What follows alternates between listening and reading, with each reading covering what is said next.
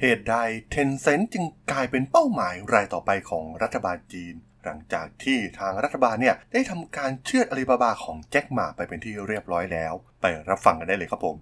You are listening to Geek Forever podcast. Open your world with technology.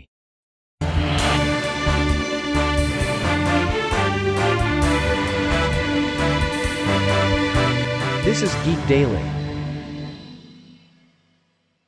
ต้องบอกว่าเป็นข่าวที่น่าสนใจเลยทีเดียวนะครับสำหรับการที่หน่วยงานกำกับดูแลของรัฐบาลของประเทศจีนเนี่ยได้เริ่มหันมามองอาณาจักรธุรกิจของโพนี่มานะครับหรือ Tencent นั่นเอง และทำให้มูลค่าของ Tencent เองเนี่ยลดลงสูงถึง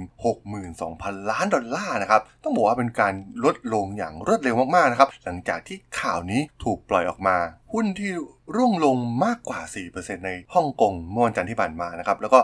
ลดลง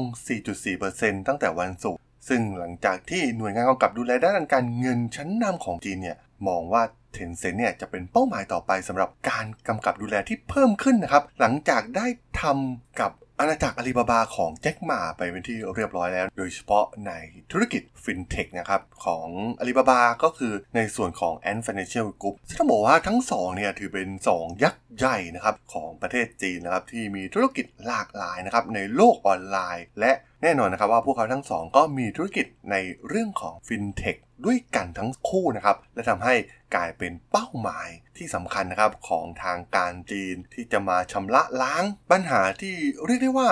สะสมมานานนะครับต้องบอกว่าด้วยข้อมูลต่างๆ จากธุรกิจทางด้านอีคอมเมิร์ซของพวกเขานะครับทำให้พวกเขาเนี่ยเริ่มมาลุยในธุรกิจฟินเทคสามารถออกเงินกู้ สามารถใช้ระบบการชำระเงินต่างๆ มากมายนะครับที่เป็นบริการที่เกี่ยวข้องกับผู้ใช้งานในโลกออนไลน์ แล้วก็ถือว่าเป็นรายใหญ่มากๆนะครับของประเทศจีน ซึ่งทั้งสองเนี่ยก็ถือว่าครองส่วนแบ่งการตลาดในส่วนของธุรกิจฟินเทคเนี่ยเป็นอันดับต้นๆนะครับ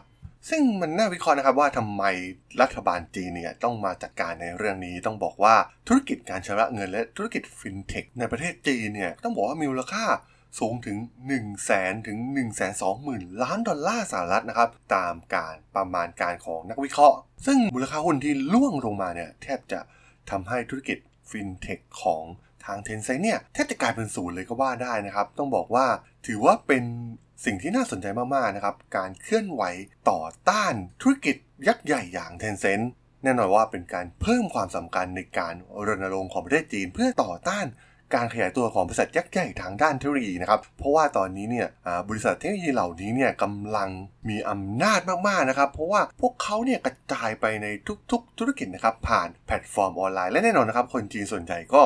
มุ่งไปสู่โลกออนไลน์กันหมดแล้วนะครับทำให้ข้อมูลต่างๆ ของผู้ใช้งานนะครับ ไม่ว่าจะเป็นเรื่องของโซเชียลมีเดียอีคอมเมิร์ซหรืออีกหนึ่งธุรกิจที่ใหญ่เช่นกันอย่างธุรกิจเกมนะครับ ก็ทำให้บริษัทยักษ์ใหญ่เหล่านี้เนี่ยก็มีความได้เปรียบนะครับ แล้วก็สามารถที่จะสร้างบริการใหม่ๆ ออกมาได้เรื่อยๆ แล้วก็มีทิศทางที่เริ่มที่จะผูกขาดมากขึ้นเรื่อยๆนะครับเราเห็นได้ว่าพอบริษัทเล็ก ๆ เริ่มเติบโตในจีนเนี่ยก็จะถูกบริษัท2ยักษ์ใหญ่เหล่านี้นะครับไปลงทุนไปกว้านซื้อมานะครับเพื่อมาเป็นอาวุธในการต่อกรซึ่งกันและกันนะครับ แน่นอนนะครับว่าปัญหานี้มันส่งผลไปถึงรัฐบาลจีนนะครับ นายกรัฐมนตรีอย่างหลีเค่อเฉียงนะครับ ก็ได้มีการให้คำมั่นต่อที่ประชุมสภาประชาชนแห่งชาติ เมื่อต้นเดือนที่ผ่านมานะครับว่าจะทำการขยายการกำกับดูแลในส่วนของบริษัททางด้านเทคโนโลยีนะครับและเป็นการปิดกั้นการผูกขาด และป้องกันการขยายตัวของเงินทุน ที่เริ่มที่จะไร้การควบคุมของบริษัทเทคโนโลยีเหล่านี้ และต้องบอกว่าเป็นสัญญาณที่น่าสนใจนะครับ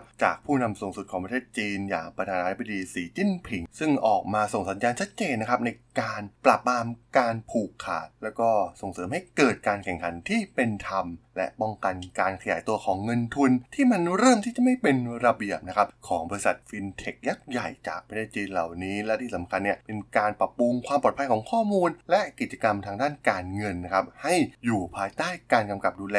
ตามกฎระเบียบของหน่วยงานของรัฐบาลจีนนั่นเอง ซึ่งรายงานจากสื่อใหญ่อย่างบลูมเบิร์กเนี่ย ก็ได้อ้างถึงการประชุมนะครับของหน่วยงานระดับสูงของประเทศจีนนะครับที่กล่าวถึงแพลตฟอร์มบางแห่งนะครับที่กำลังพัฒนาบริการในรูปแบบที่ไม่ได้มาตรฐาน และทำให้เกิดความเสี่ยงต่อประชาชนในประเทศจีน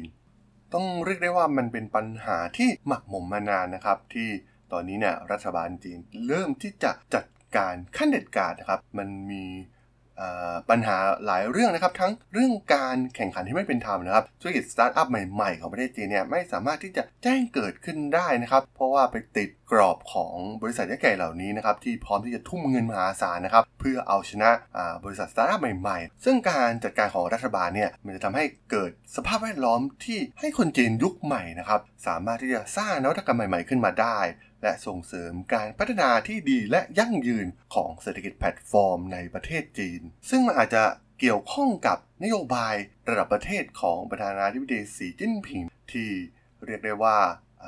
ต้องการที่จะอาศัยการบริโภคภายในประเทศ และการผลิตทั้งระหว่างประเทศและในประเทศ เพื่อยกระดับเศรษฐกิจของประเทศของพวกเขา เพราะว่าเราเห็นได้จากปัญหาหลาย ๆ เรื่องนะครับจาก ที่ผ่านมาทั้งเรื่องสงครามเทรดวอร์นะครับ เรื่องของโลกเทคโนโลยีที่ถูกแบนจากทางฝั่งตะวันตก ตอนนี้เนี่ยทางรัฐบาลจีนก็กำลังดำเนินนโยบายในรูปแบบใหม่นะครับ เพื่อมุ่งเน้นการเติบโตอย่างยั่งยืนของประเทศจีน และก้าวขึ้นเป็นชาติมหาอำนาจของโลกเราในอนาคตได้อย่างมั่นคงนั่นเองนะครับผม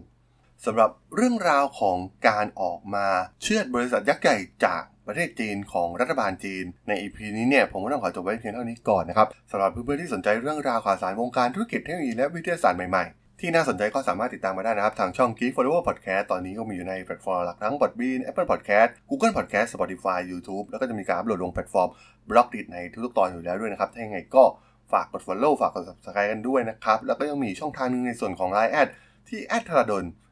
t h a r a d h o l สามารถแอดเข้ามาพูดคุยกันได้นะครับ ผมก็จะส่งสาระดีๆพอดแคสต์ดีๆให้ท่านเป็นประจำอยู่แล้วด้วยนะครับ ถ้าอย่างไรก็ฝากติดตามทางช่องทางต่างๆ กันด้วยนะครับสำหรับใน EP นี้เนี่ยผมก็ต้องขอลากันไปก่อนนะครับ เจอกันใหม่ใน EP หน้านะครับผม สวัสดีครับ